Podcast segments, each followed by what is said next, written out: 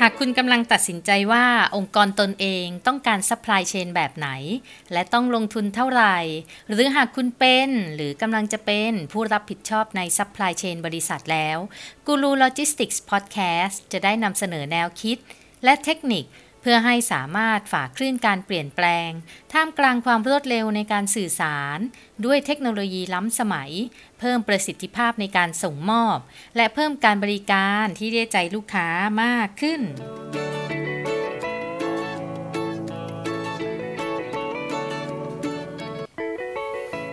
สวัสดีค่ะ ยินดีต้อนรับสู่กูรูโลจิสติกส์พอดแคสต์กับอินทิราสิทธิเวชค่ะ หรือเรียกแบบที่หลาย ๆ ท่านเรียกกันว่าอาจารย์เดียค่ะ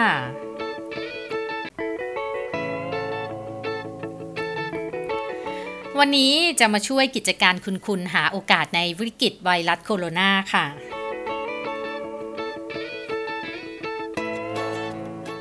ถึงวันนี้แล้วคงไม่มีใครไม่กลัว แล้วก็ไม่ตกใจกับการเผยแพร่เชื้อไวรัสโคโรนาหรือว่าโควิด -19 กันอีกแล้วใช่ไหมคะ เพราะว่าตอนนี้มันลามไปทั่วประเทศแล้วค่ะ เอาแค่จากคนที่ไปสนามมวยวันนั้นน่ะ ก็ทำให้ตัวเลขคนติดเชื้อในไทยเพิ่มขึ้นระดับหลักสิบติดติดกันมา 3-4 วันละ ส่วนประเทศอื่น ๆ ก็มีการระบาดหนักไปหลายประเทศทั่วโลกมากขึ้นค่ะ โดยเฉพาะยุโรปแล้วก็อเมริกา แต่ละประเทศก็มีมาตรการจัดการที่แตกต่างกัน ทั้งที่ต้องมีการ ตรวจที่เข้มงวด แล้วก็กักตัวเองอยู่ในบ้าน 14 วัน บางประเทศก็ต้องปิดประเทศ เพราะว่ามันเยอะจนถ้าไม่ปิดประเทศเนี่ยประเทศนั้นก็อาจจะต้องปิดตัวเองลงอัตโนมัติค่ะ เพราะว่าคนป่วยกันทั้งประเทศทำให้ไม่เกิดการเคลื่อนที่ไปมาในประเทศ เศรษฐกิจก็ไม่เคลื่อนไหว จนอย่างที่บอกประเทศก็จะปิดตัวเองไปไปแบบอัตโนมัติ เงินไม่มี งานไม่มีแล้วจะอยู่ยังไงจริงไหมคะ แต่บางประเทศก็อึ้งกับวิธีจัดการของเขานะคะ เช่น ปล่อยให้ติดเชื้อกันไป จะได้กลายเป็นสร้างภูมิคุ้มกันงี้ เออ ก็แปลกดี แต่ว่ามันใช่เหรอ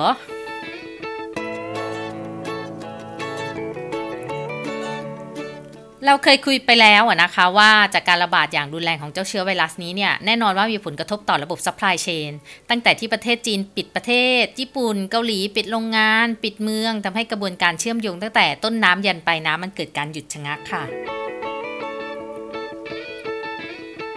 รวมถึงรวมถึงสินค้าหลายอย่างที่เป็นที่ต้องการก็ขาดแคลน เพราะว่า demand ไม่สมดุลกับ supplyเกิดการกักตุนมั่ง โก่งราคามั่ง โกงเอาของปลอมมาขายมั่ง มีโรงงานหลายโรงงานไทยหลายโรงงานเลยอะนะคะ จากที่ตอนแรกก็ไม่มีวัตถุดิบเพียงพอที่จะมาผลิต เพราะว่าบางอย่างนำเข้าจากประเทศที่ปิด หรือว่าประเทศที่มีการติดเชื้อก็ทำให้ซัพพลายเออร์ส่งของให้ไม่ได้ ที่ว่าไปนั่นก็คือในส่วนของ supply ที่โรงงานเคยเจอปัญหา แต่ในวันนี้มันเริ่มมีส่วนของดีมานบ้างแล้วค่ะ อันนี้ในที่ว่าเรื่องของดีมานี่คือไม่รวมกับส่วนที่เป็นที่ต้องการในช่วงสถานการณ์แบบนี้อย่างหน้ากากอนามัย แล้วก็แอลกอฮอล์ล้างมือนะคะ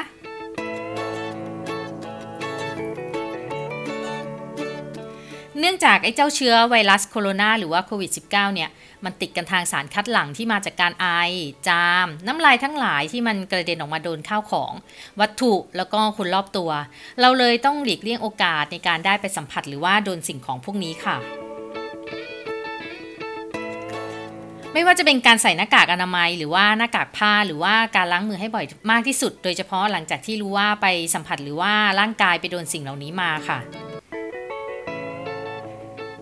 แต่หน้ากากอนามัยเจลล้างมือเนี่ยมันเป็นสิ่งที่หายากไปแล้วนะคะ หรือไม่ก็แพงกว่ายามปกติไปมากเลย กระเทือนเงินในกระเป๋าหรือเกินสำหรับคนที่ไม่ได้มีเงินถุงเงินถังเพียงพอให้ซื้อมาใช้สำหรับระยะเวลานานๆเนี่ย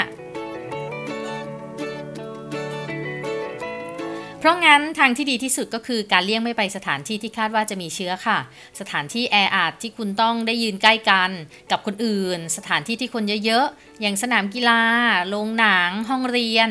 ร้านอาหาร พวกซูเปอร์ตอนต่อคิวจ่ายตังอะไรพวกนี้ค่ะ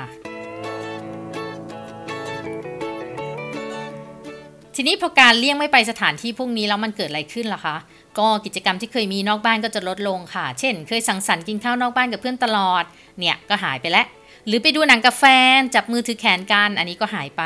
เคยไปช้อปปิ้งทุกสุดสัปดาห์ ลดไปเยอะเลยค่ะ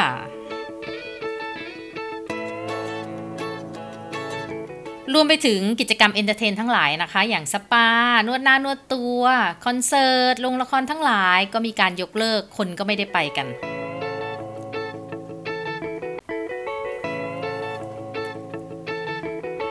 แล้วเราก็สามารถบอกได้เลยในฐานะที่เราคือคน supply chain และโลจิสติกส์เลยค่ะว่าเนี่ยเกิดผลกับการไหลของ material และ financial หรือว่าการไหลของวัสดุและการเงินที่มันหายไปจากระบบโลจิสติกส์ค่ะ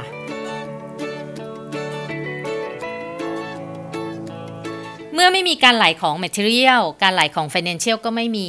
ทำให้คนหรือกิจการในวงจรนี้เกิดการติดขัดไม่มีรายรับ เพราะคนจ่ายเงินให้ไม่มี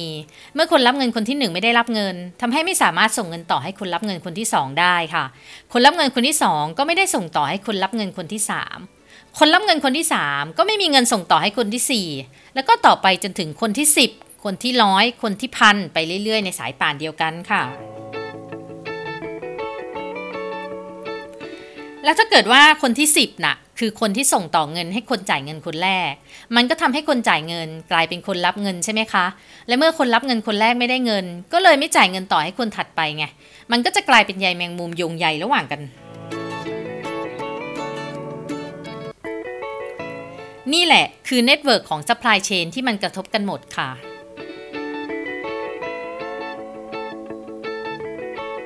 เมื่อคนไม่ได้มีกิจกรรมทางสังคมและการใช้เงิน มันก็ทำให้เศรษฐกิจเหมือนโดนแช่แข็งแบบบางๆ เนาะ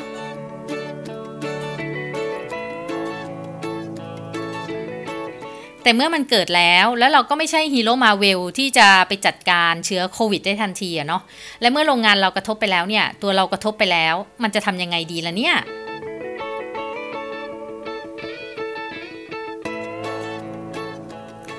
สิ่งที่อยากแนะนำก็คือให้หาโอกาสในวิกฤตค่ะ โดยเฉพาะกิจการทั้งหลาย แน่นอนเราต้องยอมรับก่อนว่ามันโดนกันทุกคนไม่ใช่เราคนเดียว อย่าไปเที่ยวโทษคนนู้นคนนี้ เอาเวลาต่อว่าเอาเวลาจิตตก ไปคิดหาสร้างโอกาสในวิกฤตครั้งนี้ดีกว่าค่ะ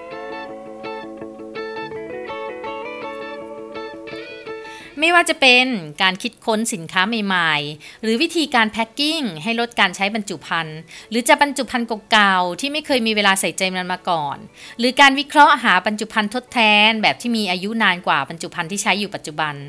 ลองวิจัยกันเองดูค่ะ จะไปจ้างคนอื่นเขาก็อาจเพิ่มความลำบากให้กับสภาพคล่องทางการเงินของเรา หรือว่าแต่ก่อนไม่เคยวิจัยหรอก มีแต่ทำตามคนอื่นเขา ตอนนี้มีเวลาแล้วค่ะ มาสุมหัวกันคิดเถอะ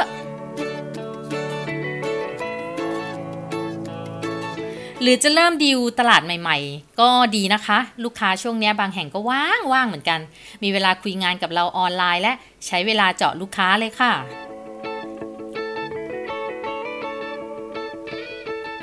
หรือจะทำห้าสอโรงงานแบบเต็มๆ แต่ก่อนทำแค่บางจุด เนี่ยจะเป็นครั้งแรกของหลายโรงงานที่ไม่เคยไม่เคยทำความสะอาดฆ่าเชื้อโรงงานมาก่อนเลย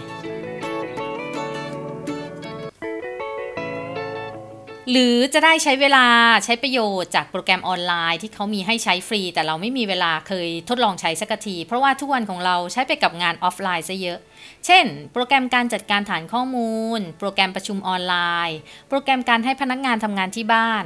ได้เวลาศึกษาและลองใช้แล้วค่ะ จัดเลยสิรออะไรล่ะคะเท่าแกอะซอ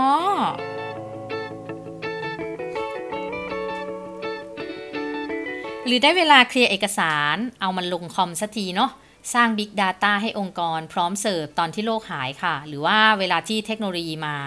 อันนี้คือช่วยเสริมกระบวนการไหลของโลจิสติกส์ด้วยนะ ก็เมื่อ Material กับ Financial มันไม่ flow ก็มาสร้างให้ Information flow มันแข็งแรงแทนค่ะ พอทั้ง 3 สายมันมาพร้อมกันแล้วเนี่ย เราจะได้เอาเวลาไปใช้กับ Material และ Financial ได้ โดยลดปัญหาการ flow ของ Information ไป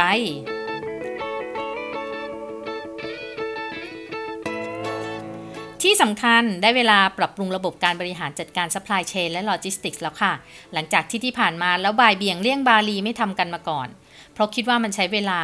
มันยังไม่ใช่ priority ที่มาก่อนงานขายหรือว่างานผลิต ตอนนี้ค่ะได้โอกาสแล้วลงมือทำเลยค่ะ คนนุ่งว่างในโรงงานเยอะตอนนี้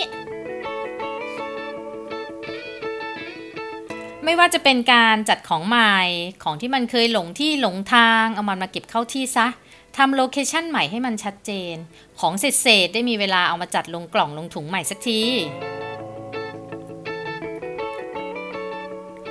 สร้างระบบการบันทึกข้อมูล การวางแผนการเติมเต็มสต็อก การแก้ไขระบบการจัดเก็บ และเบิกจ่ายสต็อก เพื่อเพิ่มความถูกต้องของสินค้าคงคลัง แล้วก็เคลียร์ของเก่าด้วยค่ะ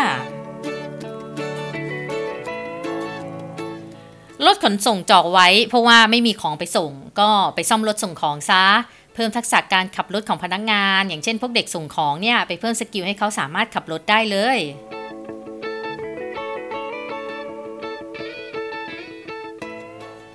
เวลาเนี้ยก็ได้เวลาประชุมคิดหาแนวทางการสื่อสาร เพื่อเชื่อมโยงข้อมูลโลจิสติกส์ในโรงงานให้มันมีประสิทธิภาพมากกว่านี้ได้แล้วค่ะ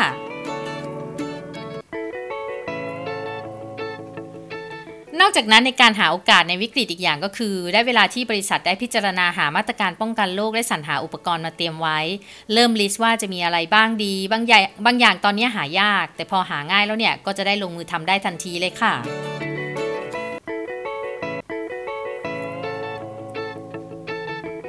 อย่างสุดท้ายที่อยากจะแนะนำนะคะในการหาโอกาสในวิกฤตเนี่ยก็คือการลงมือ clear ต้นทุนโลจิสติกส์ที่เป็นภาระบัญชีมานานแล้ว หรือว่าแม้กระทั่งการเพิ่มทักษะความรู้ความชำนาญด้านโลจิสติกส์ให้มากขึ้นค่ะ พนักงานทำงานด้านนี้มานาน แล้วก็เวลาให้คิดอะไรที่มัน advance เท่าทันเทรนด์โลจิสติกส์เนี่ยที่ผ่านมาพนักงานมักจะไปไม่ไหว เพราะว่าความเข้าใจพื้นฐานถึงรากฐานโลจิสติกส์ไม่มี มีแค่ความรู้จากหน้างานในทุกวันที่ทำกันมาเป็นปีๆละ อันนี้ก็มีหลักสูตรโลจิสติกส์101 แนะนำนะคะ ที่จะแบ่งปันให้เข้าใจถึงแก่นของโลจิสติกส์แล้วก็การบริหารจัดการเพื่อสร้างรากฐานที่แข็งแกร่ง ต่อยอดให้นำไปลดต้นทุนให้กับองค์กรได้จริงค่ะ หลักสูตรนี้จะจัดจัดขึ้นในวันที่ 2 เมษายน 2563 นี้ค่ะ สนใจสมัครเข้ามาได้นะคะ สอบถามเพิ่มเติมได้ที่เพจ Guru Logistics ค่ะ ไม่ต้องห่วงเรื่องกลัวติดเชื้อนะคะ เพราะมีการป้องกันให้ทุกคนปลอดภัยจากเชื้อแน่นอนในวันอบรม มีแอลกอฮอล์ล้างมือวางไว้ให้ใช้เยอะเลยค่ะ เต็มที่เลย มีการเช็ดโต๊ะด้วยแอลกอฮอล์ตลอดทั้งวันที่อบรม แจกปากกาให้กับทุกคนไม่ให้ใช้ร่วมกัน มีแจกหน้ากากอนามัยให้กับทุกคนด้วยนะคะ ป้องกันทุกทางละค่ะ เพราะว่าวิทยากรก็ไม่อยากติดเหมือนกัน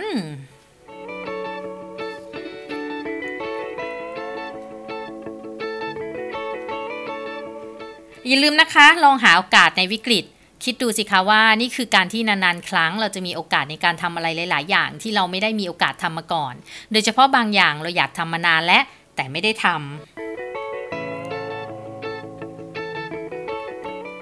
ที่สำคัญใครลงมือทำก่อนก็ได้เปรียบคนอื่นนะคะ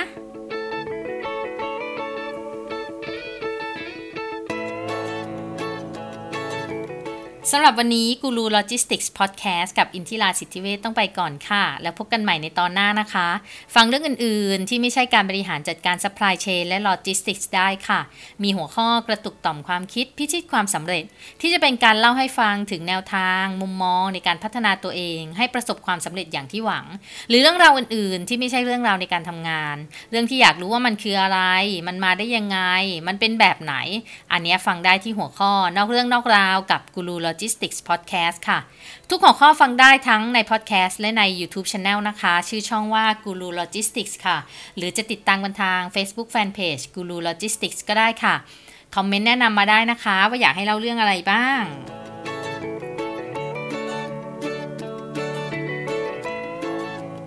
และพบกันใหม่ค่ะ สวัสดีค่ะ